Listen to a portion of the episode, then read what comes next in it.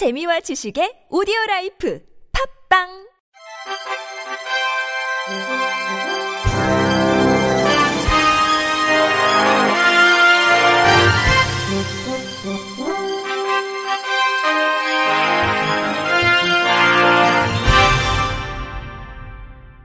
청취자 여러분 안녕하십니까? 팔월 이십육일 수요일 케이비알씨 뉴스입니다. 국회 문화체육관광위 소속 김예지 의원이 시각장애인의 생존권을 보장하기 위해 시각장애인만 안마사가 될 수 있다고 규정하고 있는 현행법의 취지를 보다 실효적으로 구현하기 위해 의료기관 명칭에 관한 규정과 의료 광고에 관한 규정도 안마업에 준용하도록 하는 내용을 담은 의료법 일부 개정 법률안을 대표 발의했다고 어제 밝혔습니다. 현행법에서는 시각장애인의 생존권 보장을 위해 시각장애인만 안마사가 될 수 있다고 규정하고 이에 위반해 안마사 자격 인정을 받지 않은 자가 영리를 목적으로 안마를 하는 경우에는 삼 년 이하의 징역 또는 삼천만 원 이하의 벌금에 처하도록 하고 있습니다. 또한 의료인 결격 사유, 의료기관 준수 사항 등 의료법의 일부 규정을 안마업에도 준용하도록 하고 있습니다. 그러나 의료기관 명칭이나 의료 광고에 관한 규정은 준용되는 규정에 포함되지 않아 적법한 안마원이 아님에도 안마원 또는 이와 비슷한 명칭을 사용하는 경우와 안마에 관한 광고를 하는 경우에 대해서는 적절한 제재를 하지 못해 생존권 보장 취지 실효성에 대한 문제가 제기돼 왔습니다. 이에 김예지 의원은 이러한 문제를 개선하고자 의료기관 명칭에 관한 규정과 의료 광고에 관한 규정도 안마업에 준용하도록 하는 개정안을 대표 발의했습니다. 김 의원은 시각장애인들에게 직업 선택의 폭은 매우 좁다. 따라서 안마업은 선택이 아니라 생존이고 이 점을 국가에서도 인정해 시각장애인에게 안마업 독점권을 보장하고 있다. 하지만 현행법에서는 의료기관 명칭이나 의료 광고에 관한 규정은 안마업에 준용하도록 명기돼 있지 않아 문제가 제기되었다면서 개정안을 통해 현행법의 시각장애인 생존권 보장 취지가 보다 실효적으로 구현될 것으로 기대한다고 말했습니다. 국가인권위원회는 장애인 비하 논란을 일으킨 더불어민주당 이해찬 대표의 발언에 대해 제기된 진정 사건을 조사한 결과 더불어민주당의 차별행위 중단과 재발 방지책 마련 등 조치를 권고하기로 했다고 어제 밝혔습니다. 이 대표는 사고로 척수 장애인이 된 영입인재 일 호 최혜영 강동대 교수에 관해 올해 일월 십오일 민주당 공식 유튜브 채널에서 선천적 장애인은 의지가 약하다고 한다라고 말해 장애인 비하라는 비판을 받았습니다. 이 대표는 앞서 이천십팔년 십이월 민주당 전국장애인위원회 발대식에서도 정치권에서는 저게 정상인가 싶을 정도로 정신장애인들이 많이 있다고 말해 논란을 불러일으킨 바 있습니다. 김성현 장애인차별금지 추진연대 사무국장은 인권위는 정치인들의 장애인 차별 발언이 불특정 다수를 대상으로 했다거나 직접적인 차별 피해자가 없다는 등 이유로 각하 결정을 내린 바 있다며 인권위가 이번에도 각하 결정을 내릴 것으로 보고 행정소송을 준비하고 있었는데 다소 늦었지만 인권위의 올바른 결정을 환영한다고 말했습니다.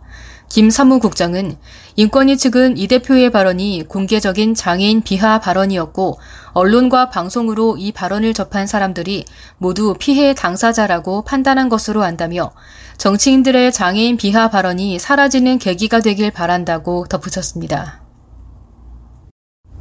한국장애인고용공단은 중증, 여성, 장년장애인 고용 활성화를 위해 서울대학교 치과병원과 치과의료 분야 장애인 일자리 발굴을 위한 직무 개발을 실시했다고 어제 밝혔습니다.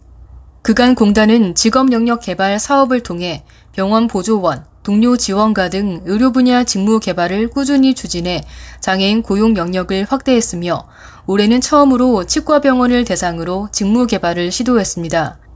공단과 서울대학교 치과병원은 병원의 세부 직무들을 분석해 이용고객 만족도 조사, 의무기록 전산화, 관리 등의 직무를 발굴했으며 지난 유월부터 일곱 명의 장애인이 고용돼 근무 중입니다.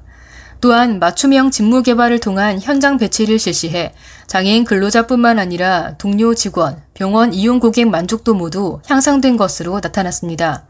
공단 조종란 이사장은 이번 채용을 계기로 다양한 영역에서 일자리를 희망하는 장애인에게 새로운 일자리 제공 기회가 될 것을 기대한다며 치과병원을 포함해 다양한 분야로 장애인 고용 확대가 지속될 수 있도록 최선을 다해 지원하겠다고 말했습니다. 한국철도가 코로나십구 예방을 위해 추석 명절 승차권을 내달 일일에서 삼일까지 백 퍼센트 전면 비대면 판매합니다. 한국철도에 따르면 명절 승차권 현장 발매 폐지에 따른 장애인 및 노약자 등 아이티 취약계층을 위한 예매일을 별도로 마련하고 전체 좌석의 십 퍼센트를 우선 배정하기로 했습니다. 이에 장애인 및 노약자는 내달 일일 오전 아홉 시부터 오후 한 시까지 온라인과 전화 접수를 통해 승차권 예매가 가능합니다. 승차권 예매는 천매로 제한되며 철도 회원이라면 피시나 모바일 등 온라인으로 명절 승차권 예매 전용 홈페이지 로그인 후 예약하면 됩니다. 비회원인 경우 철도 회원에 가입하거나 철도 고객센터를 통해 전화 예매가 가능합니다. 울산 장애인 콜택시 운전원들이 처우 개선과 임금 인상 등을 요구하며 지난 화요일 파업에 돌입했습니다. 장애인 콜택시 운전원들로 구성된 공공운수노조 장애인 콜택시 부르미 분회는 이날 울산시청 앞에서 기자회견을 열고 울산시로부터 위탁받아 장애인 콜택시 사업을 수행 중인 장애인 복지서비스 지원협회가 처우 개선 약속을 지키지 않고 있다며 파업 돌입 이유를 밝혔습니다. 노조는 사측이 대화를 거부하며 노조를 무시하고 있다며 사측이 노조를 존중할 때까지 투쟁하겠다고 밝혔습니다. 노조는 기존 기본급에 운행수당을 받던 운전원 임금 체계가 올해부터 월급제로 바뀌면서 운행수당을 통상임금에 포함하기로 했으나 사측이 내년부턴 운행수당을 통상임금에 포함하지 않아 실질임금이 감소한다고 주장하고 있습니다. 노조는 또 보건복지부 가이드라인에 따라 운전직은 호봉기준 삼급 적용을 받아야 하므로 기본급과 수당 포함 월 칠십만 원가량 인상돼야 한다며 인상해도 시내버스 운전직 임금의 칠십일 퍼센트 수준이라고 주장했습니다. 사측인 울산장애인복지서비스지원협회는 노조 요구를 받아들이기 쉽지 않다는 입장입니다. 협회는 노조가 삼십이 점 오 퍼센트 임금 인상을 요구했고 우리는 오 점 삼 퍼센트 인상을 제시했다며 협회가 제시할 수 있는 최대 수준이라고 주장했습니다. 또 내년 통상임금에 운행수당을 포함한다고 합의한 바가 없다며 언제라도 다시 협상에 응할 준비가 돼 있다고 밝혔습니다. 울산시는 노조가 이날 파업에 들어가면서 휠체어를 실을 수 있는 장애인 콜택시 특장차 총 육십이 대 중 사십팔 대가량이 운행을 중단한 것으로 파악했습니다. 한 중증 장애인은 평소 장애인 콜택시를 부르면 삼십 분가량 대기했지만 지금은 한 시간가량 기다려야 할 상황이라고 말하며 불편함을 호소했습니다. 시 관계자는 일반 택시를 장애인 콜택시에 배정하는 등 피해 최소화를 위해 노력하고 있다고 말했습니다. 끝으로 날씨입니다.